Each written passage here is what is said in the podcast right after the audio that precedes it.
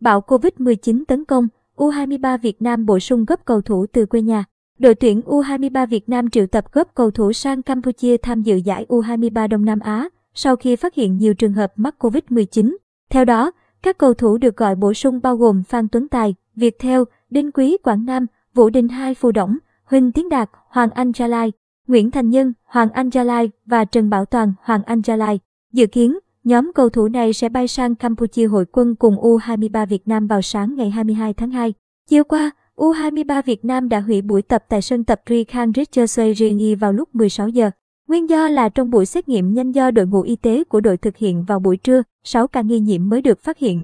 Trong ngày 20 tháng 2, đội ngũ y tế của BTC lấy mẫu xét nghiệm cho 6 ca nghi nhiễm COVID-19 cùng với một trường hợp F1 âm tính với xét nghiệm nhanh bằng phương pháp PCR. Kết quả, hai ca nghi nhiễm và một F1 được khẳng định dương tính với COVID-19. Như vậy đến thời điểm này, U23 Việt Nam có 8 trường hợp mắc COVID-19 và 4 trường hợp nghi nhiễm, đợi kết quả PCR. Trước đó, 5 trường hợp nhiễm bệnh của U23 Việt Nam đã được đưa sang một khách sạn khác đu liên đoàn bóng đá Campuchia bố trí để cách ly.